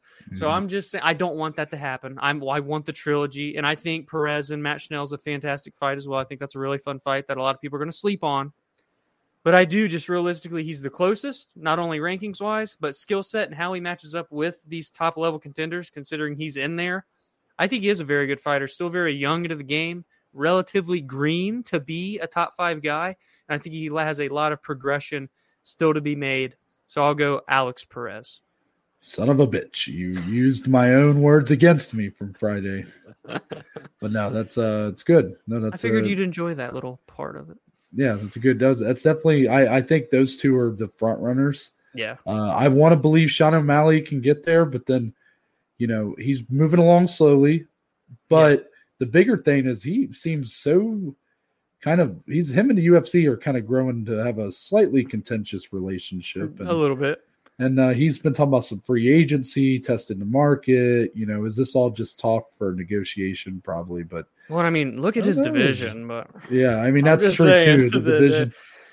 I I still think though that he does have like the highest ceiling of anybody who's came from the show. Yeah, probably. that's a good way to put it. But it, will he ever reach that, or will he at least reach that as quickly? I guess as maybe someone else here could become champion. That's tough to be determined. To, tough to tell. Um, last one, number 10. This one doesn't even involve MMA. It involves the other part of doing this, and that's that it's a podcast. We just sit and, and I just and I thought it would be fun, Dominic. I saw one of these little podcast Twitters you follow or that the below average Joes follow. Yeah, that week. Come on. Yeah, whatever. Um and they said that what is your favorite and least favorite part of doing a podcast? So Dominic, we've done this over a year now. Yeah, We've done it in person for the majority of the time where it was me and you side by side with one microphone in front of us doing an audio podcast. But then for the last few months, and even though it kind of feels like it's even been longer than, yeah. than the audio, but for just the last few months, we have added audio or video. Um, we've become remote where you're two and a half hours away from me. So we have done this different ways. We've tested out a lot of different formats. We've went through a lot of different, I guess, audio and video video uh, formatting, everything you can think of. We've we have tried out a lot of different things for the podcast. There's a lot that we could give here. I'm going to give my positive, my favorite thing first. And that's just having the the outlet. Yeah. I love, we love, we talk about MMA so much. Um, at the end of the day, while I appreciate anybody that listens or watches the show, I don't really need it. I just like to be able to talk about my thoughts with Dominic, and uh, we post it. And ultimately, we if people want to listen to us and give their thoughts too, that's awesome. If not, I can always have something to go back to and watch back and listen back and be like, "Wow, man, look at us talking about yeah. this," and then it ended up happening and stuff like that. So having that kind of outlet, that creative outlet, as I mentioned, you know, I'm not I don't have like this hidden talent. You know, I'm not a musician. I'm not an artist. I just I'm really I'm pretty good at talking, and I love MMA. Yeah. So combining the two just is is a natural fit for me, and I I just really enjoy doing it, and I do appreciate all the support and all the love, and that's made it. I think that's validated things a little bit. Yeah. You know, even though we're still got a long ways to go in terms of growth, but you know, for people, those those comments we do get every now and then that tell us, you know, that we're doing something right, or even how to say someone's name the right way. yeah, um, it just it validates things to make it feel like okay, we we we know what we're doing here. We're doing a pretty good job. Yeah, I mean that's a hundred percent essentially what it is for me as well, and I'll just kind of try to word it a little differently, but you know, I wish I could be a fly on the wall for some of those conversations, long, late conversations mm-hmm. of what we used to have, you know, at B Dubs in the apartments and uh, all in that the dorms. Stuff. in the dorms. I mean, gosh, we're old, ain't we? We yeah. were in dorms five years ago. Yeah. Anyway, um, yeah, man, it's just the fact that I get to do it with one of my absolute best friends right here mm-hmm. in Noah Baker, something that we're so passionate about and love, and that we've we try and garner more knowledge as the time goes. And we have i mean god go listen to episode one and where we are now episode 141 and just the fact that again i don't care if there's one viewer one listener or we have a hundred thousand subscribers the fact that we can sit here for i mean shit we're going on two hours for this one and just cut the breeze have discussions about what we want to talk about and hope that people will find it interesting and support and listen to as well and uh, and again that's just su- such a blast to me to just sit here, forget everything else kind of going on, lock in, dial in, and just have a chit chat. Mm-hmm. Uh, it's an absolute blast. I'm so happy that we started this last year. It is kind of that silver lining in such a crazy year that was 2020. We came out with this podcast and we've had so much fun. Great feedback so far. A lot more to go. And uh, yeah, I mean, the outlet to just speak on something we love with no repercussions, right? We don't care mm-hmm. what anybody thinks. We're having fun doing it, and that's what matters most. I'm a big advocate of loving what you do, and this is example number one of that. So, mm-hmm. segue it into your least favorite part because this is the hard part, right? having Okay. a least favorite part. It's the, it both is, but I feel like based on I'm going to let you take the obvious one here. Um, based on that, I think it's also the easiest part to name, but it's hard to it's hard to be like critical of what of something we love so much, you know. You know what?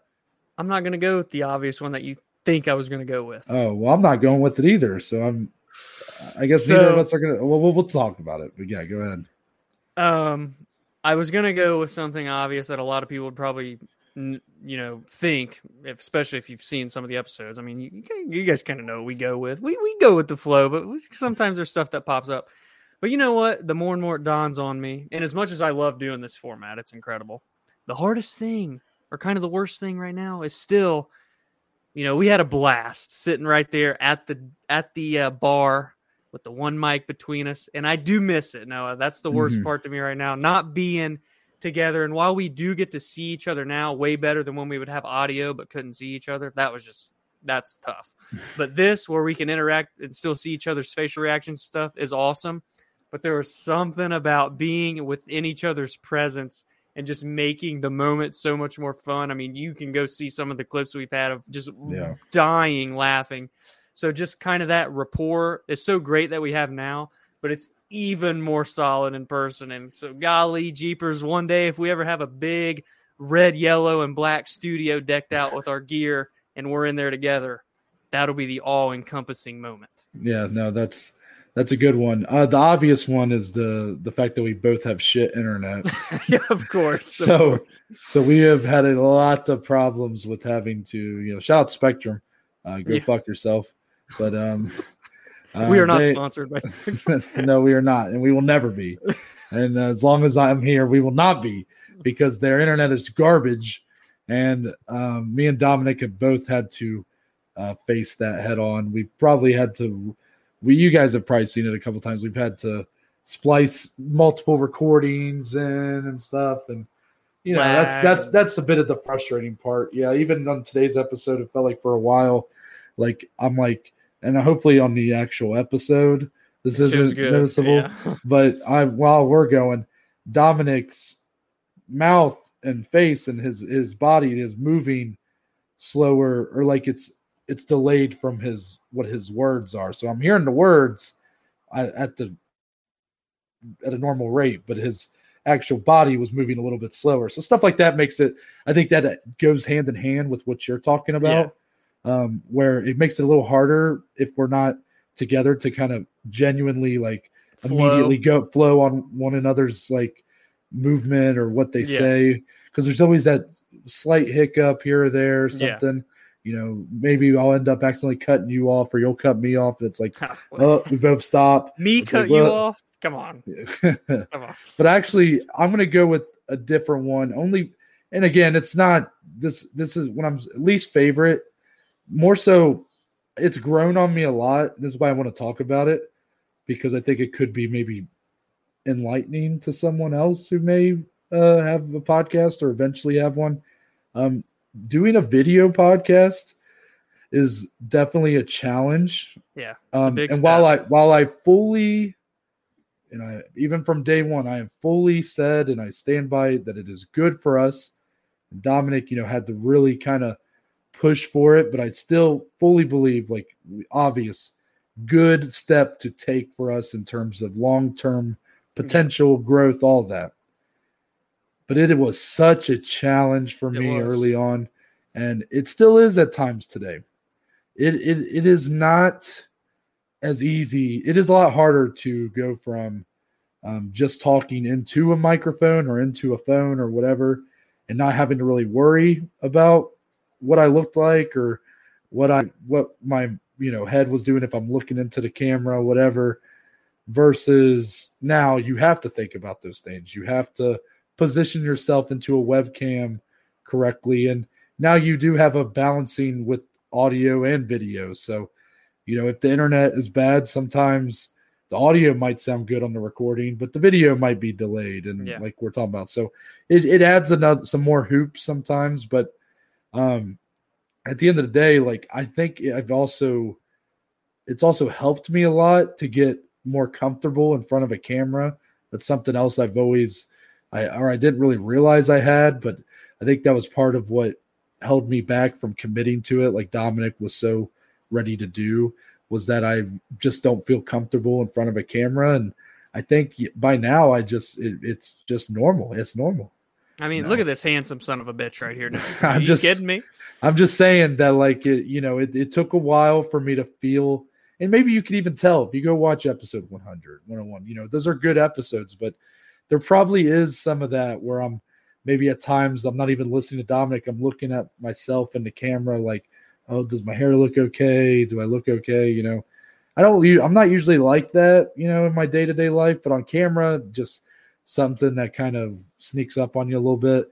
Um, we still have a ways to go. Um, you know, we're still figuring things out. Like I noticed we look at each other. Like you notice that, Dom? Yeah, yeah, yeah. And I like it that way. I prefer it that way. But a lot of podcasts, a lot of shows, they look into the webcam like I'm doing right now. yeah. And I just don't I don't I can't do that yet. I'm not ready for that step. I like looking at you and It's like a talking to you. conversation. Yeah, rather than looking at the webcam. Yeah. So um, that's just one of the things, though, that uh, some people could potentially bump my mic and bumping some- the mic. Yeah. but uh, overall, I do love it at this point. I mean, it's uh, it is it has definitely become something I feel very strongly about. That you know, while do you have to have the video version of this podcast? No, but it's you know, I feel that we at this point, you know, you have the clean format that you're looking at and everything, and um, you know, there's something to be said about the watching two handsome son of a bitches talk about MMA rather than just listen to our sexy voices, right?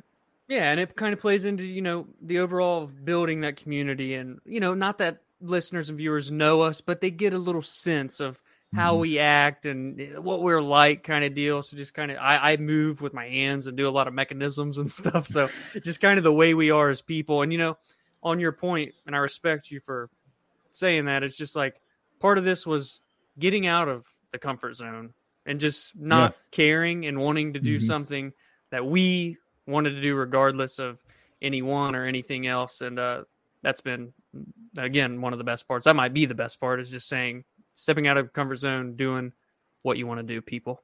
Yeah, I think that's even another thing that I was kind of scared of was putting my face out there to, you know, strangers on the internet. Not even just about like, oh, how I look. It's just when you're committing to a lot of, you know, as we hopefully grow into a bigger podcast, you will get people that won't like what we say sometimes. that Room for will- judgment.